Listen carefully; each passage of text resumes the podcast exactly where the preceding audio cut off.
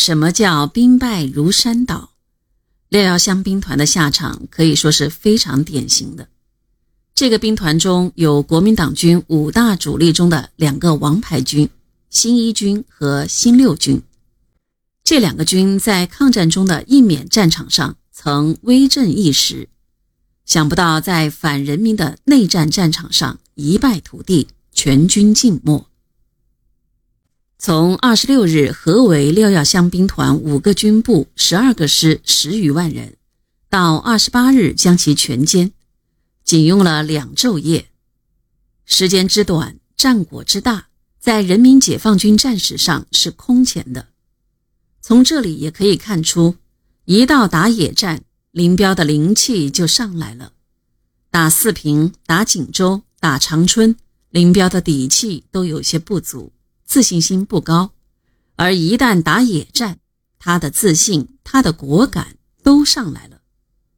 部队合围廖兵团后，林彪即要求各部勇猛穿插分割，各个歼敌。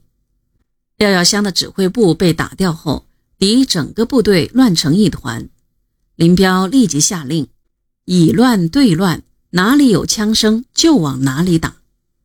廖耀湘急得用明语呼叫说：“部队到二道岗子集中。”林彪和罗荣桓、刘亚楼立即手持蜡烛，在地图上找二道岗子，一下子找到三个。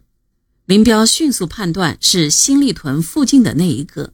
于是下令部队到那里抓廖耀湘。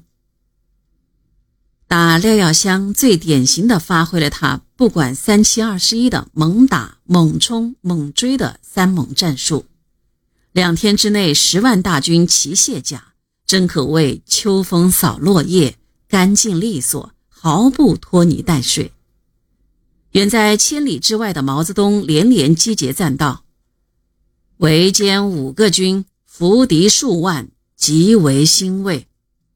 毛泽东总结辽西会战的经验时说：“东北我军在辽西打廖兵团之所以能迅速解决，是因为我各纵大胆插入敌各军之间，而敌又指挥错乱，先向西遇错，又向东南遇错，又向东北，故能迅速解决。”从二十八日起，携胜仗之威的东北野战军相继解放铁岭、新民、抚顺、本溪、鞍山、辽中、辽阳、苏家屯。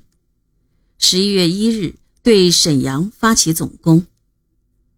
此时，国民党军兵无斗志，全军很快土崩瓦解，纷纷放下武器。守将第五十三军军长周福成被俘。